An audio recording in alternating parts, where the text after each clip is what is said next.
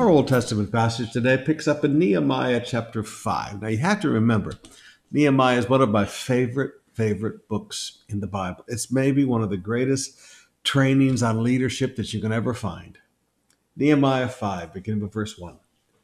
Now there arose a great outcry of the people and of their wives against their Jewish brothers. Now they weren't dealing with Sanballat and Tobiah now. They weren't dealing with outside enemies. They're dealing with inside enemies. So this is an inside problem. For there were those who had said, With our sons and our daughters we are many, so let us get grain that we may eat and keep alive. And there were also those who said, We are mortgaging our fields, our vineyards, and our houses to get grain because of the famine. Now, beloved, please, I want you to notice they are rebuilding the walls in famine. They are doing a huge building project in the middle of a famine. Now, I look at some of that and I go, God, that's not exactly a good time to build, but it's exactly a great time to build. so, Pastor, why? Because as they gave of them gave of themselves, God would bless them as they sowed seed for the work of God, God would bless them. Yeah. Because of the famine. So they rebuilt the walls in famine. And there were those who said, We have borrowed money for the king's tax on our field and our vineyards. Now, our flesh is as the flesh of our brothers, our children are as their children. Yet we are forcing our sons and daughters to become slaves, and some of our daughters have already been enslaved, but it is not in our power to help it. For other men have our fields and our vineyards. And I was very angry when I heard their outcry and these words. And I took counsel with myself, and I brought charges against the nobles and the officials. And I said to them, You are exacting interest, each from his brother. And I held a great assembly against them. Now, I want you to notice something. All through the scriptures, God never allowed a Jew to charge interest to a Jew. You were to loan money at no interest to another Jew. Now, that's not a business investment, okay? This is not investment. This is not business. This is need. So this is not business. This is not borrowing money to go make money. This is borrowing money because you got to put food on the table. Now, I want you to notice the nobles and the officials. These were the people who were here before Nehemiah, before Nehemiah ever came. These were the people who were there. And said to them, As far as we are able, we have brought back our Jewish brothers who have been sold to the nations. But you even sell your brothers that they may be sold to us.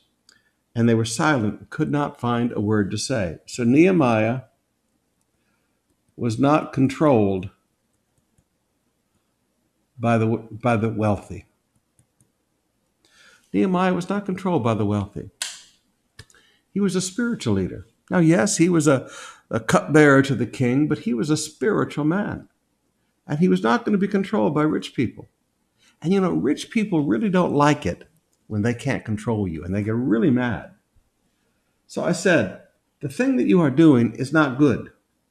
Ought you not to walk in the fear of our God to prevent the taunts of the nations, our enemies? He said, Well, listen, people are making fun of us because of you. Moreover, I and my brothers and my servants are lending them money and grain. Let us abandon this exacting of interest. He didn't say you can't collect it back from them. He said just stop the interest right now. It's a famine.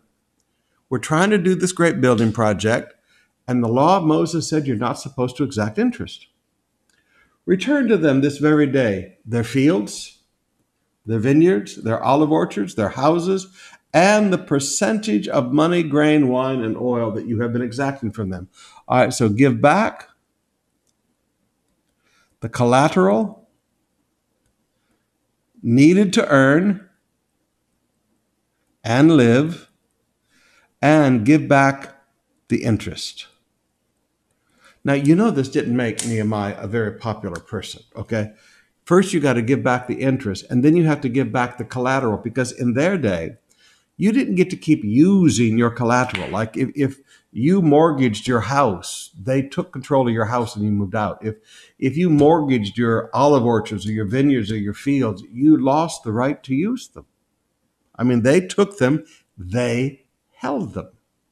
It's not like today when you go buy a car and you you have a, a mortgage on the car and, or mortgage on your home and you get to use it while you're paying it off. No, no, no. This was different. They actually took the collateral. Said, now give back the collateral. Let them control it. Okay? They can earn and pay you back. Then they said, We will restore these and require nothing from them. We will do as you say.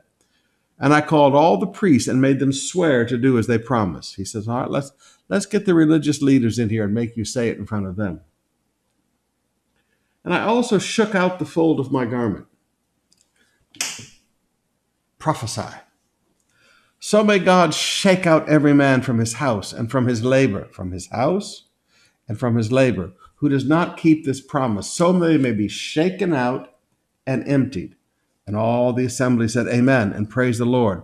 And the people did as they promised. Now, notice, he not only had the priests come to listen to their promise to do this and make this right, he stood before God and said, God, and he shook out his, his robe.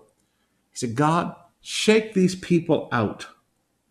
Shake them out of their own house. Shake them out of their own assets, their own fields. And God, let them be emptied. Wow. Now, Nehemiah was a pretty tough guy.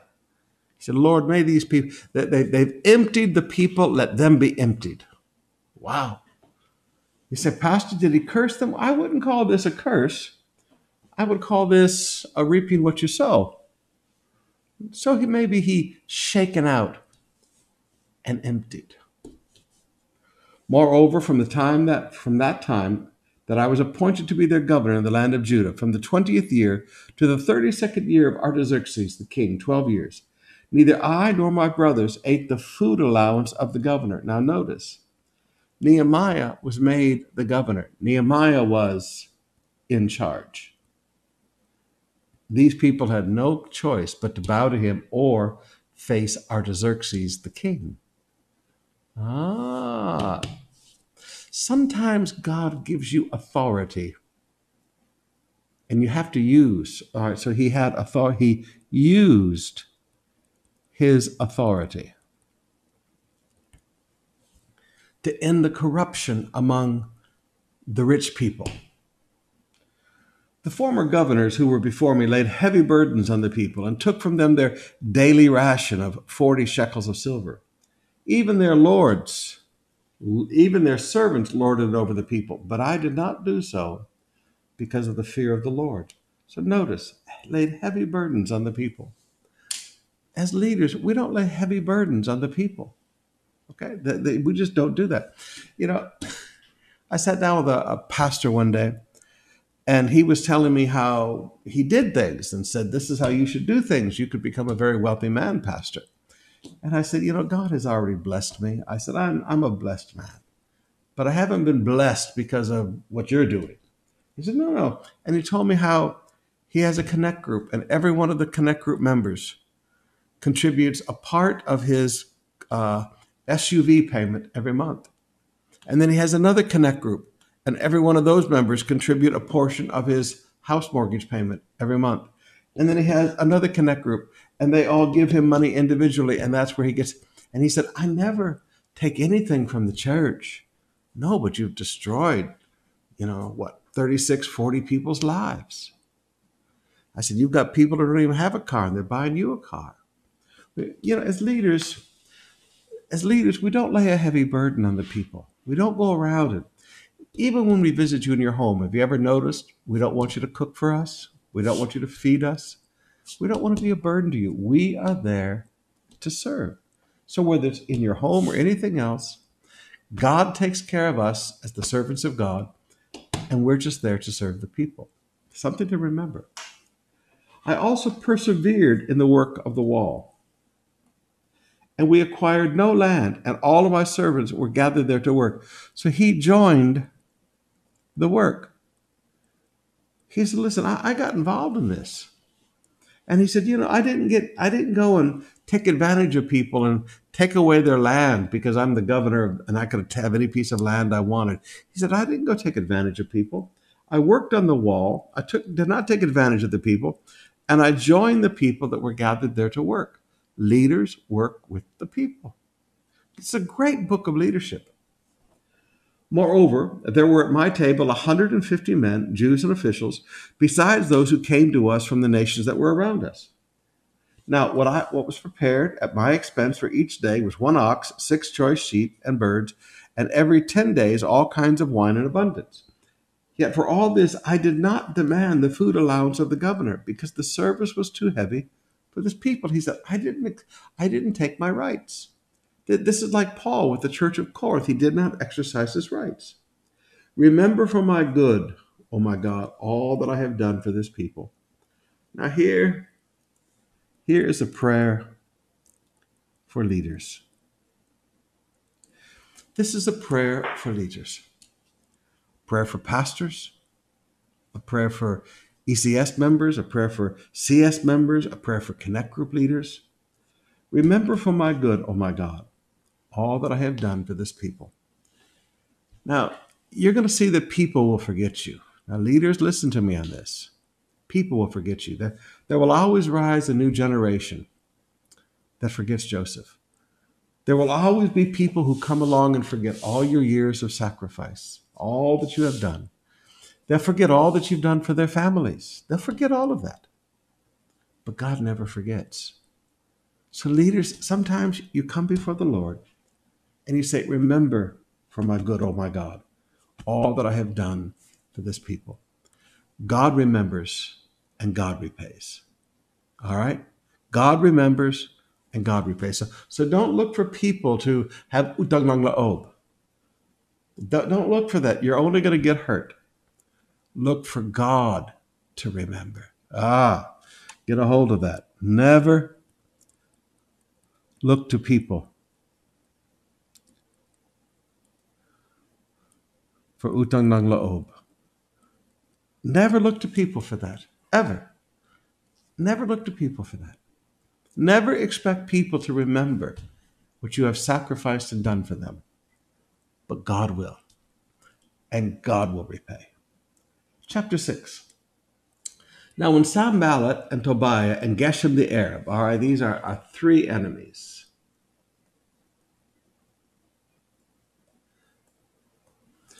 And Geshem the Arab and the rest of our enemies heard that I had built the wall, and there was no breach left in it, although up to that time I had yet to set the doors and the gates.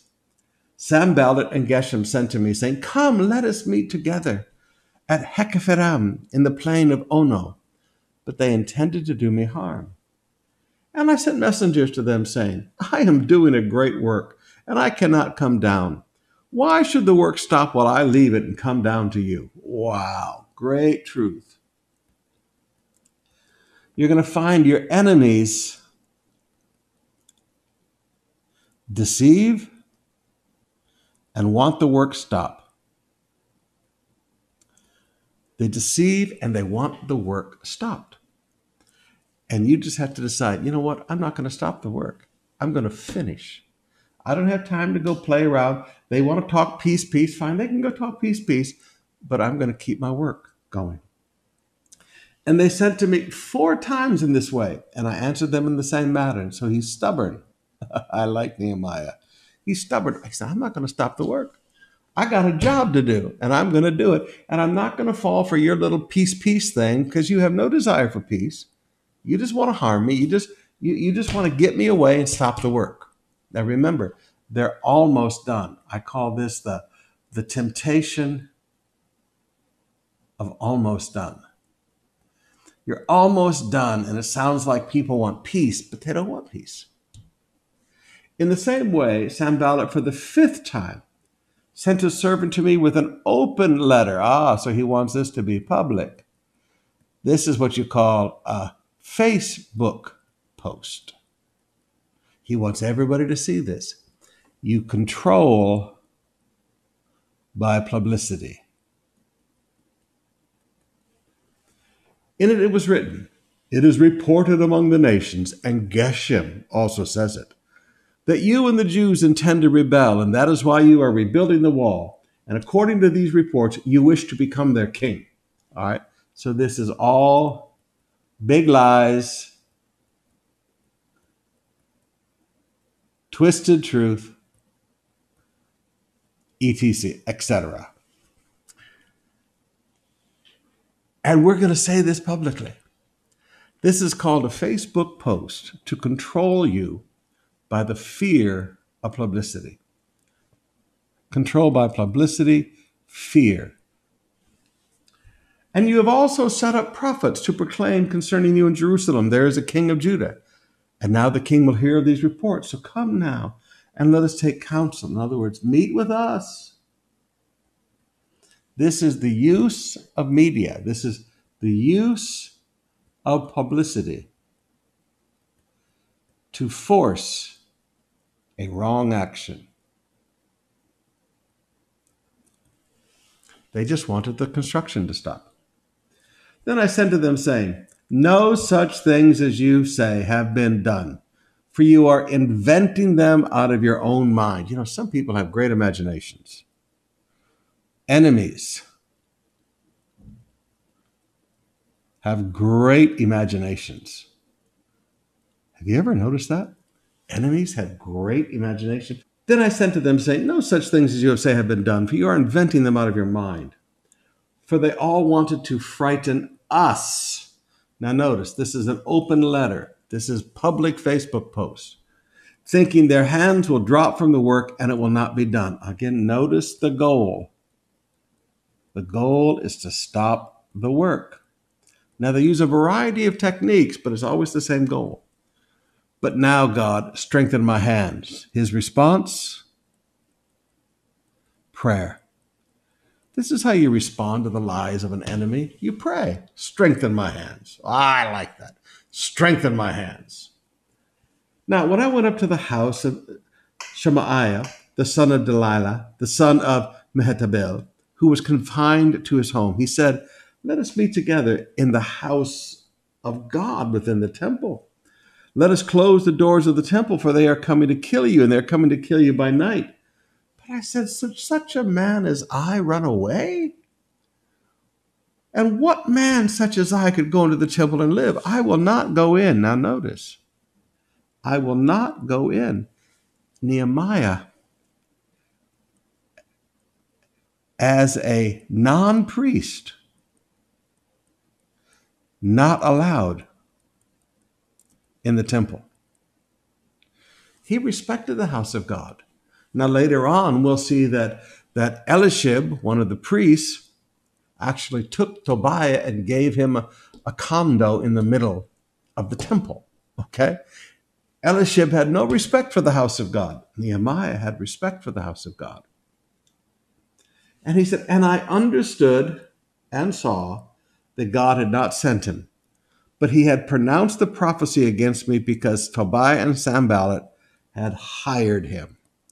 Here is a prophet for profit. He'd been paid for.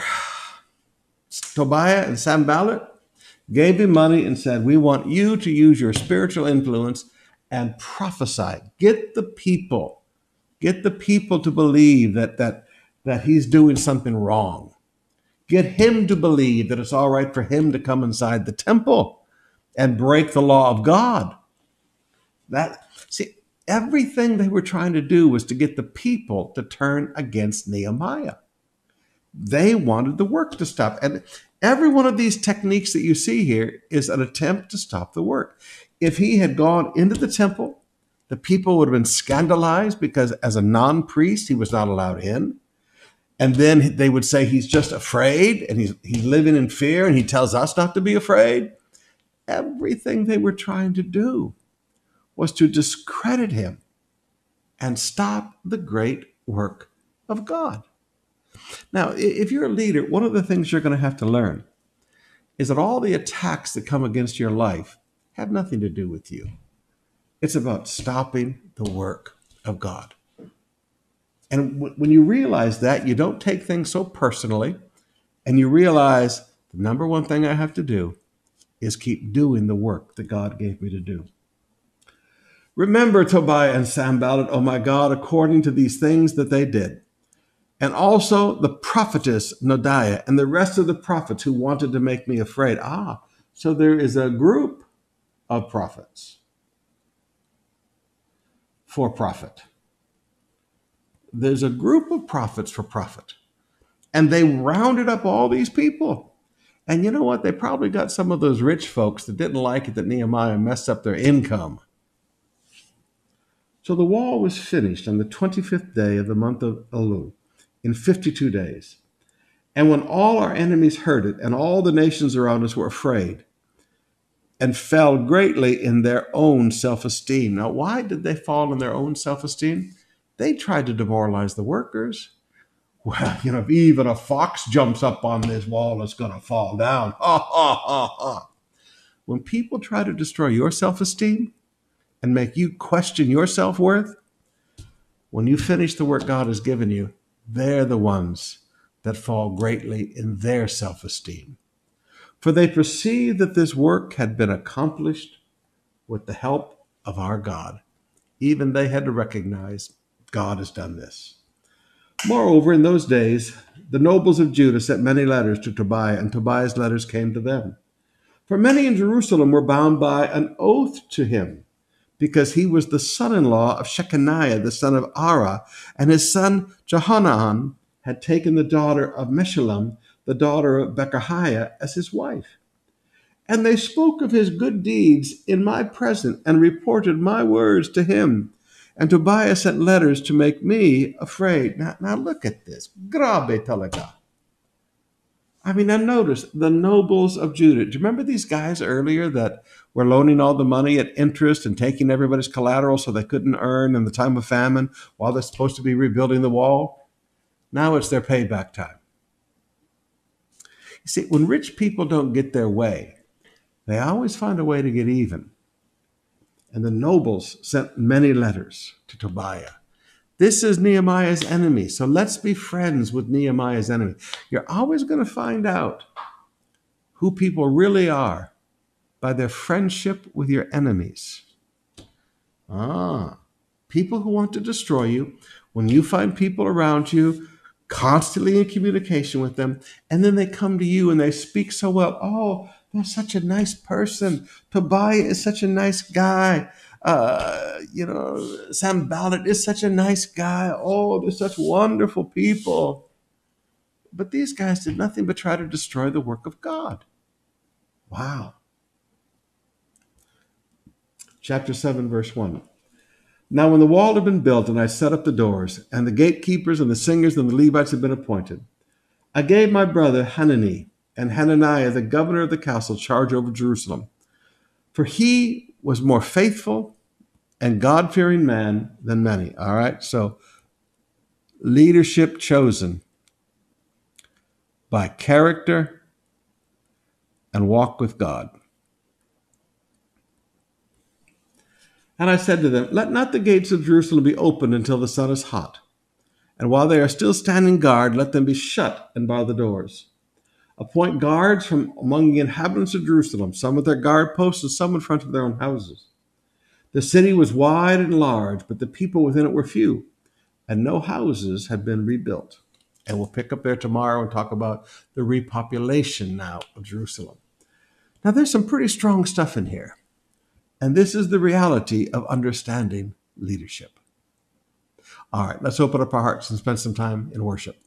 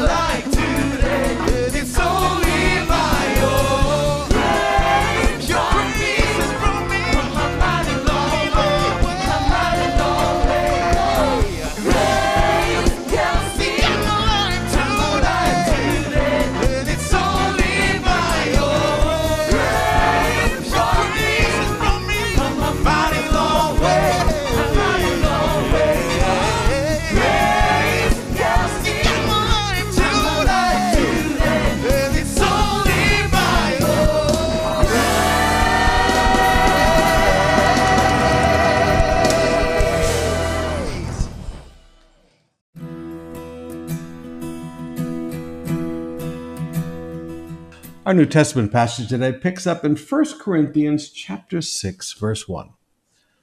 When one of you has a grievance against another, does he dare go to law before the unrighteous instead of the saints? And do you not know that the saints will judge the world, and if the world be judged by you, are you incompetent to try such trivial cases? Do you not know that we are to judge angels? How much more than matters pertaining to life?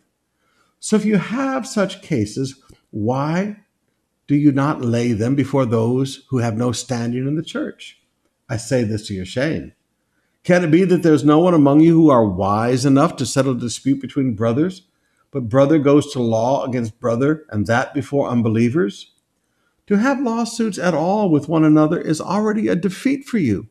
Why not rather suffer wrong? And why not be defrauded? But you yourselves wrong and defraud even your own brothers. Now, let's just stop there and ask the question Is it wrong to sue a brother? And the answer would be yes. Is it wrong to defend yourself against a brother? And the answer would be no. It's how you use the law. Now, I want you to remember you know, there are Christians that think that they can get away with everything. And so they don't pay their debts to you and they take advantage of you and they lie about you and they do all kinds of things because, after all, there are no consequences, they think. And that's fine. People have wronged me all my life, stolen money from me all my life. That's fine. But there's also a time when you have to just say, now, wait a minute. I do have a right to defend myself. Think with me about the Apostle Paul. When they were about to stretch him out and beat him, he said, Excuse me, I'm a Roman citizen. He used his legal rights to stop a beating. He used his legal rights, his legal rights as a shield, not as a weapon, not as a sword to attack, but as a shield. When he was about to again be taken advantage of, he, he again said, I appeal to Caesar. He again used his legal right as a Roman citizen to protect himself against the slander and lies of the Jews. Now, please, I'm not making, I'm not trying to, to, to, to play semantics, but we have to understand there is a difference between being cheated and being destroyed.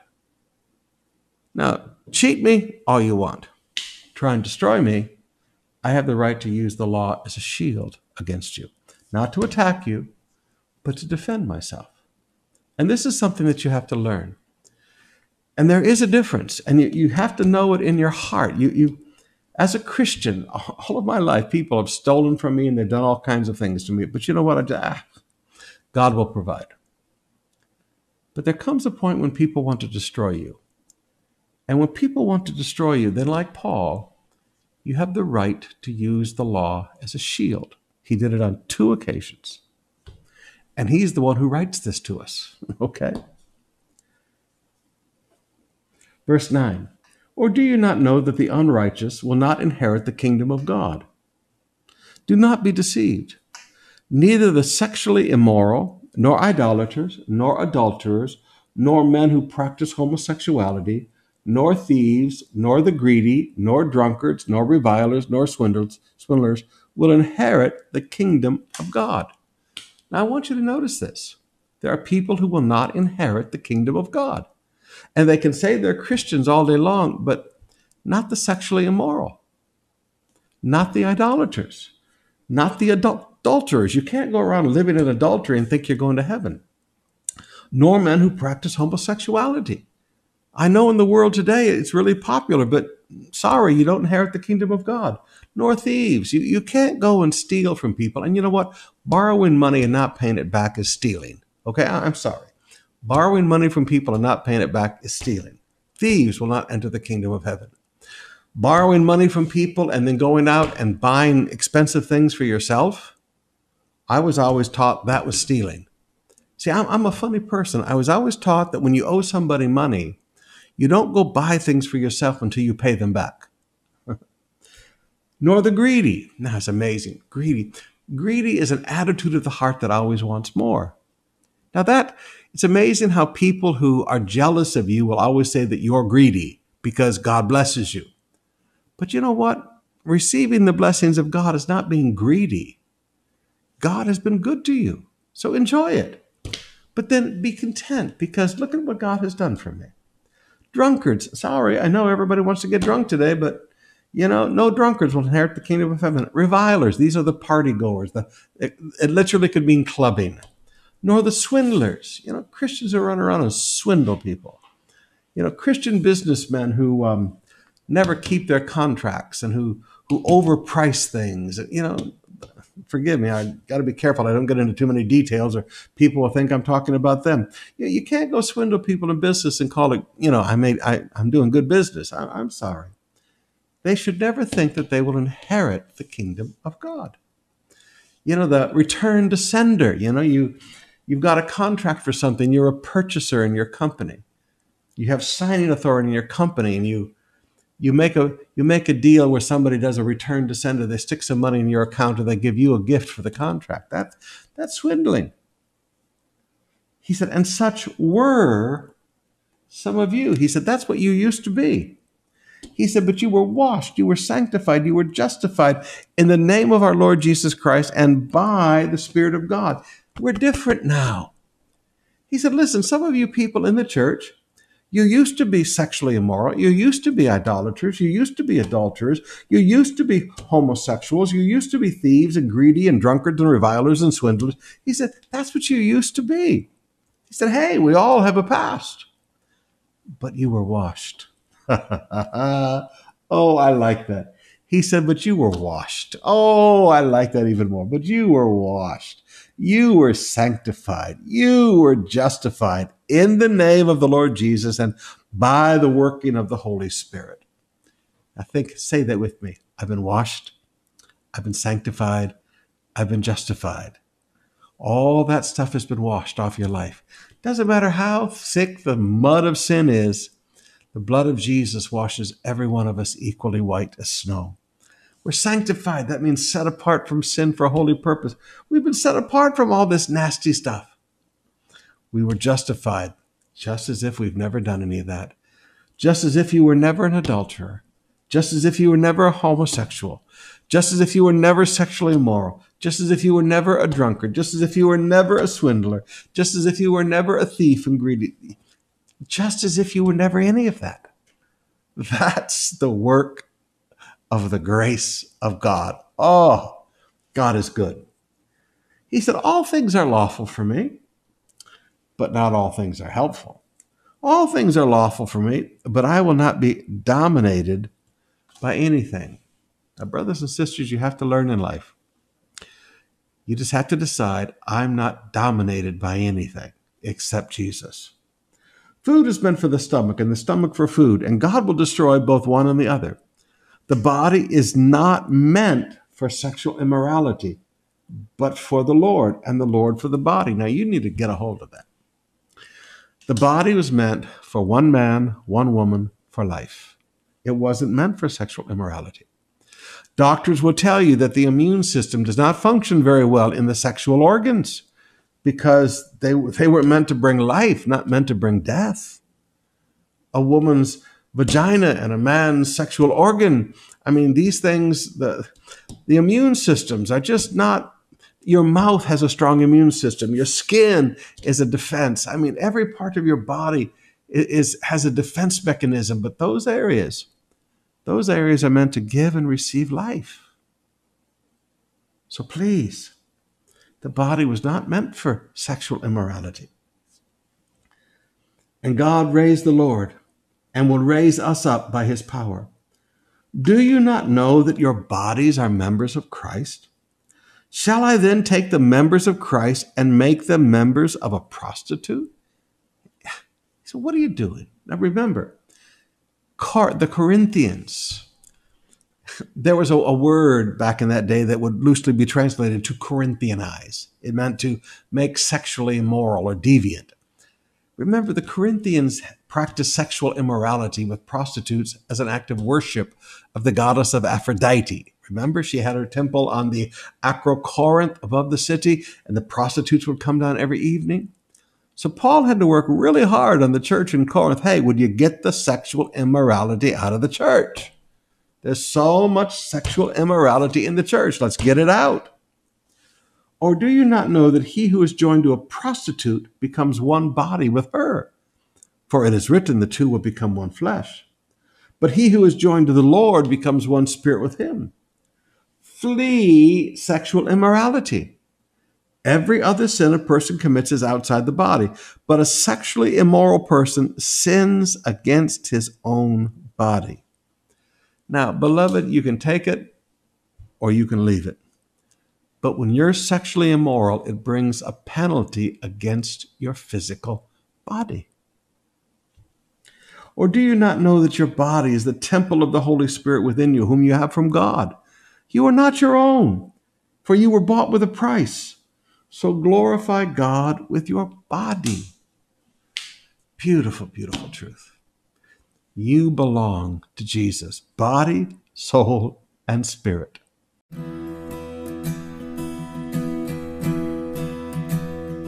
All right, let's have a little bit of wisdom from Proverbs today before we close out. Let me read it to you from the New Living Translation today. He said, Listen to me, for I have important things to tell you. Everything I say is right, for I speak the truth, and I detest every kind of deception. My advice is wholesome. There is nothing devious or crooked in it. My words are plain to anyone with understanding, clear, okay, here's plain and here's clear to those with knowledge. All right, so some do not understand. He said, I, am not speaking with deviousness or crookedness, but you know, people without understanding, without knowledge, they don't get it. Choose my instruction rather than silver, and knowledge rather than pure gold. For wisdom is far more valuable than rubies, and nothing that you can desire compare, can compare with it. Amen. All right, we'll see you tonight as we get back into the book of First Corinthians. We've been reading it for devotions, and now we're preaching it at night. We'll see you then, 7 o'clock sharp.